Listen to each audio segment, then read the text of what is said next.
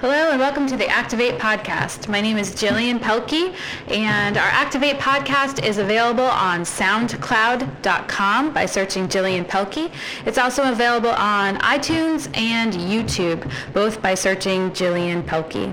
Well, today I am excited to bring a message pre-Easter message and I'm excited to talk to you a little bit about what God has laid on my heart. So let's pray and then we'll get right into the word of God. Jesus, I thank you that you go with us wherever we go. And Lord, I pray that today your word would come forth through me, that God, I would be an empty vessel that you could use. I pray out of the overflow of the things that you've shown me, that God, I could pour you out uh, to other people. Lord, I pray that this message touches hearts. God, I pray that it changes lives. God, we give you all the glory. We know every good thing comes from you. We know that every um, spiritual thing comes from you. And so, God, we give all the praise and all the glory to you. We thank you for this day. We thank you for the breath in our lungs. We thank you for the ability to listen uh, to podcasts and to the Word of God. In Jesus' name, amen. Today we're going to take a look at the book of Leviticus, chapter 26, and then uh, going also over to John chapter 14. So we'll be in um, Leviticus 26 and John 14. In Leviticus uh, 26, Moses is receiving the Ten Commandments. And he's also not just receiving 10 uh, simple commandments, but he's receiving every single part of the law, what people should do and not do. I think there's over 270 different specific rules and regulations that people were supposed to follow. And these were very hard to follow. They weren't easy. And so uh, day after day, people fell short. And that's where sin offerings needed to be made daily, monthly, yearly. And they could only be made to a priest. And then the priest would have to go before God and make atonement for the people as we're coming up on the Easter season, as we're coming up on Easter being next Sunday, we see the fulfillment of all of this law. We see uh, the, the 270 plus rules fulfilled in the person of Jesus Christ. What Jesus comes and does on the cross is to give himself as the final sacrifice so that there is atonement for all of our sins for all time. And it is a undescribable sacrifice. It's an undescribable gift that Jesus gives to the entire world to put himself as the sacrifice for what we as humans have done and continue to do uh, that separates us from God. Anything that we do that is unholy separates us from God. And because God in his attributes are is completely holy, we can't stand before a holy God uh, as unholy people. So Jesus stands as that sacrifice. He stands as a person filling the gap between us and God. And when God looks at me, he sees Jesus and his righteousness. When God looks at you, he sees Jesus and his righteousness. He doesn't look at me and see my sins. He looks at me and sees someone who is holy, acceptable, righteous, and able to stand before the throne of the living God. And this is this is the most amazing gift that has been given to humanity and will ever be given to humanity. And so as we come up on the Easter season, uh, it's important to look back at some of the things that the uh, Israelites, God's holy people, his chosen people, the rules that they had to follow. It gives us an appreciation for what God has done for us. After laying out all the laws and the rules, God speaks to Moses and he gives him the rewards for obeying God and the punishments for not obeying God. And the rewards for obeying God is complete victory in your life. It's peace. It's um, making your crops grow. It's giving you favor. It's giving you all the things that you need to live life victoriously. But the punishments for not obeying God uh, are pretty steep, and I want to take a look at some of them in Leviticus 26:14 it says, "But you must obey me. You must obey all my commands." If you refuse to obey all my laws and commands, you have broken our agreement. If you do that, I will cause terrible things to happen to you. And it goes on to say, you know, if you don't obey me, then your crops will not go, grow. If you still do not obey me, then I'll punish you even more. If you still turn against me, if you still turn against me, and it lists all the things that will happen if the Israelites continue to not follow after God. Well, this is impossible because it's impossible to follow all these rules. So we get to this verse in Leviticus 26, 37. It says, they will run as if someone were chasing them with a sword. They will fall over each other even though no one is chasing them. I feel as though this is a picture of many of us in America. This is a picture of many of us with anxiety, many of us with uh, confusion in our lives, that we live in a place where we run as if somebody was chasing us with a sword, but nobody's really chasing us. What this picture uh, is, is of confusion. This is a picture of turmoil of people's minds, turmoil of the way that they think. It is not a mindset and controlled by God. It is not the mind of Christ. They will run as if someone were chasing them with a sword. They will fall over each other even though no one is chasing them if we are at that place in our lives personally, if we are in that moment where we could, we, if we stopped for just a quiet moment, just a few minutes to reflect on what's going on in our lives, and we say, I feel as though I am running even though no one's chasing me. I feel as though I am in mass confusion. This is many times when depression and anxiety take over us because we can't sort through what is true and untrue. We don't have the peace that passes worldly understanding that comes from Jesus. And therefore we are just like the Israelites uh, in this place where they are in confusion. So uh, that's when the Israelites are disobeying God, but it says there is always hope. He said, but if my people confess their sins, if my people confess their sins and the sins of their ancestors, maybe they will admit they turned against me and sinned against me.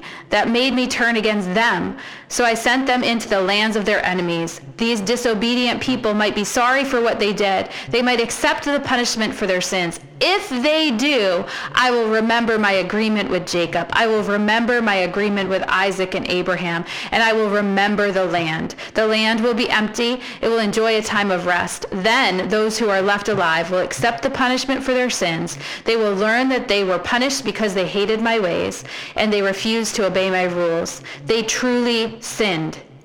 But if they come to me for help, I will not turn away from them. I will listen to them, even in the land of their enemies. I will not completely destroy them.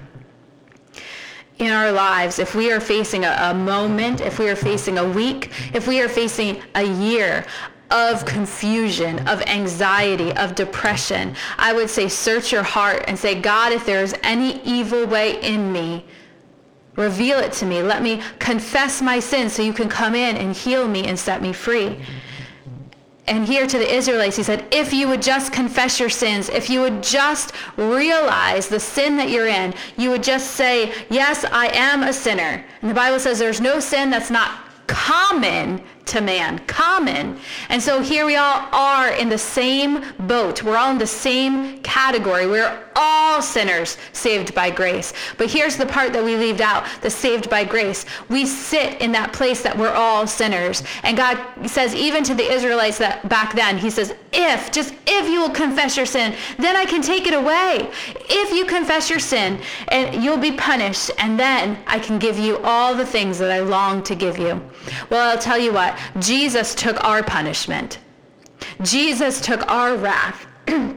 He took on himself the chastisement for us all. It's on him that laid every sin of the world. And if we would just, just confess our sins, he would be faithful. He would be just to forgive us our sins and to cleanse us from all unrighteousness. To the Israelites, he said, if you do, if you do, if you admit that you truly sinned, then I will listen and I will restore you. If you are in a place today of confusion, search your heart, see if there's any sinful way in you, confess your sin, and God will forgive you.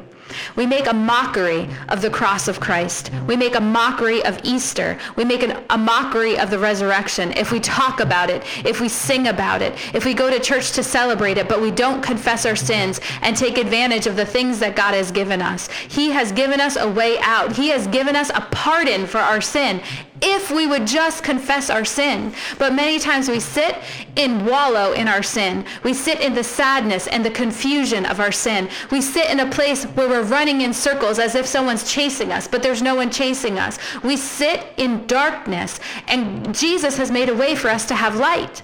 All we need to do is to come to God and to confess our sins.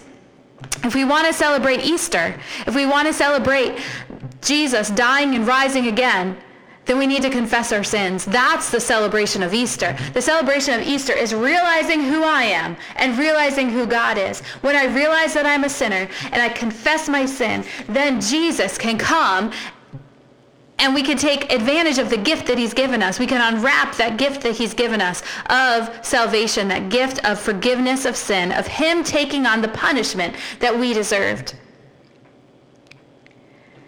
So if we look, we've looked at Leviticus 26. If we look over at John 14, this is before Jesus goes to die on the cross. He's talking to his disciples, his, his followers.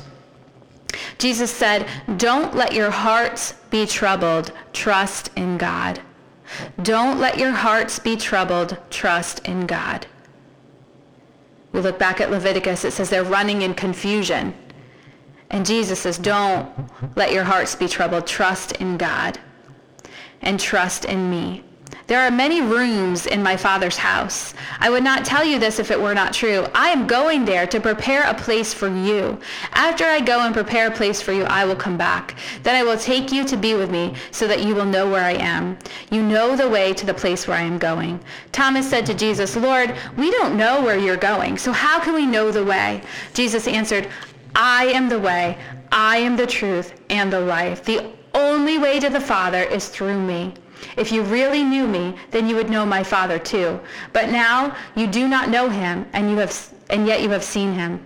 Philip said to him, Lord, show us the Father. That's all we need. And Jesus answered and key in on this, Jesus answered Philip and he said, I have been with you for a long time now. Do you still not know me, Philip? And I echo those words to you today. You have known Jesus for a long time. You have been with Jesus for a long time. Do you still not know him? Jesus wants to forgive your sins. Do you still not know it? Jesus wants to give you freedom. Do you still not know it? Jesus died a death, a gruesome death on a cross to take the punishment you deserve. Do you still not know him? Today, if you're harboring sin, if you're holding on to sin, if you're refusing to let your sin go, you still don't know Jesus. Jesus wants to take your sin upon himself. He made the greatest sacrifice ever made for you. And we do an injustice to Jesus. It's like a slap in the face to Jesus when we hold on to our sins. He wants to give you freedom. He wants to break every chain. He wants to take every bondage. He wants every bit of depression gone over your life. But first you have to confess to Jesus. Say, here is my sin. Help me to no longer be like this. Holy Spirit, help me to no longer hold on to sin, but to let it go. Because Jesus says his burden is light. His yoke is light. His burden is light. Take on him. Put on the mind of Christ. Think on things that are holy. Think on things that are true. Think on things that are beautiful. Take up the fruit of the Spirit of love and joy and peace and patience and kindness kindness and goodness and faithfulness and gentleness and self-control. Against those things there is no law. But yet we hang on to bitterness. Yet we hang on to confusion. We hang on to the wrongs that are done to us. And Jesus said, I came to set you free. Do you still not know me? Do you still not know that that's why I came? I came to set you free. He already paid the price. He already took on the punishment. And in Leviticus, we see that th- those people needed to be punished for their sins. And, and here, in after Jesus came and died, the punishment's been paid for our sins. He took on the, the penalty for each one of our sins. And yet we don't take him up on his offer of freedom.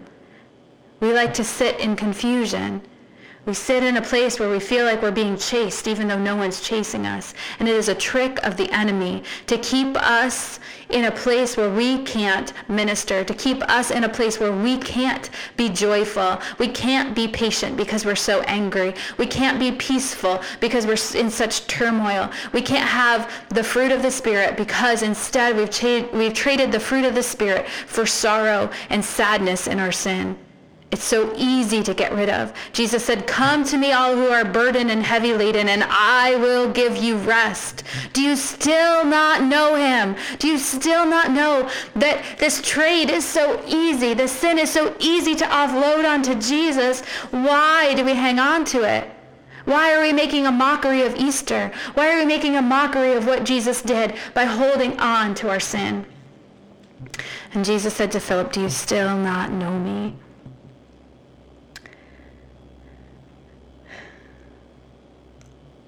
Then Jesus goes on to promise the Holy Spirit. He says uh, in John 14, 15, if you love me, you will do the things I command. If you love me, you will do the things that I command.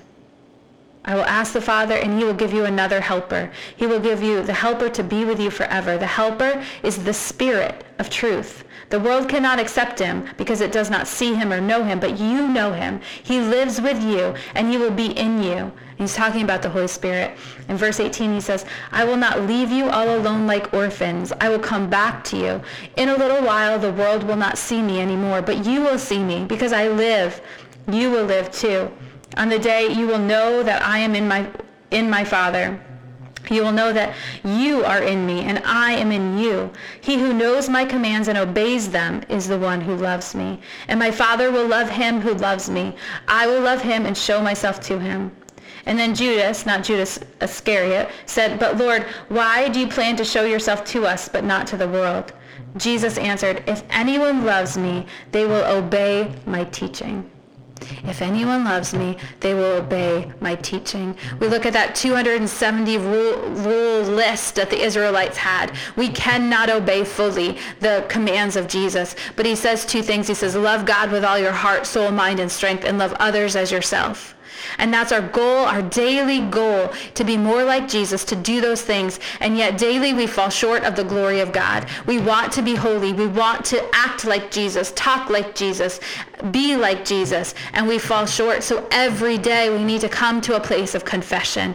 Every day we need to be on our knees and say, Jesus, today, on this Monday, on this Tuesday, on this Wednesday, on this Thursday, on this Friday, on this Saturday, on this Sunday, I accept your freedom. God, I offer my sins back to you. God, I ask that you forgive me for the wrong thoughts, for the wrong attitudes, for the wrong words, for the wrong actions that I've had. Cleanse me. Make me new again so I can be like Jesus. And the promise is this. The promise is that Jesus will take every sin from you. He will take every burden off of you. And when you are free, then you can minister. When you are free from your sin, you're not running in confusion. You're running with mission. You're running on purpose. You're running to help. If you are burdened and weighed down by your own sin, your hands are full. Your hands are dirty. Your hands can't help. But when Jesus washes you whiter than snow, then you can go into all the world and preach the gospel. Then you can go and be that word of encouragement encouragement to your neighbor. Then you can go with the eyes of Jesus, with the mind of Christ, and to see things that God wants you to see and to do things that God wants you to do. But when you are confused, when you are steeped in sin, those things are impossible. Salvation is impossible apart from Jesus. So come to Jesus today. Confess your sins. Be made right with God so that you can go and do things beyond what you could even hope or imagine Jesus wants to do through you. And he sent his Holy Spirit as a comforter, as a guide to help you, to speak to you. The Spirit of the living God lives inside of you. The Spirit of the living God lives inside of you giving you direction on who to talk to, on what to do. But we need to be obeying God's commandments in order to accomplish much for Jesus. Today, as you consider Easter, today as you consider Jesus dying on the cross, realize that that death was for you. Don't ignore it by holding on to grudges. Don't ignore it by holding on to sin. Don't ignore the cross of Christ by holding on to little sins, big sins. I don't care if it's a sin of sexual immor- immorality or a sin of stealing or a sin, sin of lying. Every sin is covered in the blood of Jesus Christ. Every sin is covered in the blood of Jesus Christ. Freedom is available to you right now in this very moment. You don't have to wait for Sunday to find an altar. There is an altar right where you're at in your heart. Confess your sins to Jesus. Let him wash you. Let him free you so you can help other people. Don't be weighed down by sin. There is no reason to be weighed down by sin when Jesus has offered us freedom. Let's pray. Jesus, I thank you that you came and you fulfilled the law that you came and you brought freedom that we couldn't bring ourselves. Even if we tried, uh, generation after generation has tried to obey all of your laws, but it's impossible. Jesus, I thank you for your final sacrifice that was once and for all. When you said, it is finished, it was finished on the cross. You took upon you every sin that would ever be committed. Every sin for the year 2018 was upon you at the cross. And so God, today I pray pray that each believer would take moments and we would confess our sins and that God, you would come and you would cleanse us from all unrighteousness. I pray that the children of God would be made holy today, that the children of God would be made pure today. You have called us out of darkness and into your glorious light. So God, I pray that each one of us, our hearts would be convicted, that God, we would turn from our sins, we would turn to you and live. And that God, when we turn to you and confess your, our sins, that God, you would mobilize us. You would mobilize us like an army that would march through with truth and love and with your spirit to change the world around us. Jesus, we thank you for your sacrifice. We don't take lightly the fact that you died for us. We don't take lightly your death on the cross. Jesus, every day we want to take advantage of the gift that you've given us. Every day we want to use that gift. God, I pray that we would no longer run like someone is chasing us, even when someone is not. God, I pray we would run with purpose and clarity. We would run determined and with vision. And by your spirit, we would be told what to do and what not to do. God, use us. Use us as holy people. Today, let confession be on our lips. Tomorrow and the day after and the day after, let confession be upon our lips so that we can be holy and just before you. God, there is no one like you. There's no God that forgives like you. There's no God that loves like you do. And we are so uh, humbled by your presence. We are so humbled by your love for us. This day, God, help us to be holy and righteous before you by confessing our sins. Jesus, we love you. We set our lives before you. We thank you for your peace that passes worldly understanding. We thank you that in you there is freedom from everything. In you we rest. In you we move and have our being. Jesus, be with every believer today. Strengthen us, your church. In Jesus' mighty name I pray. Amen.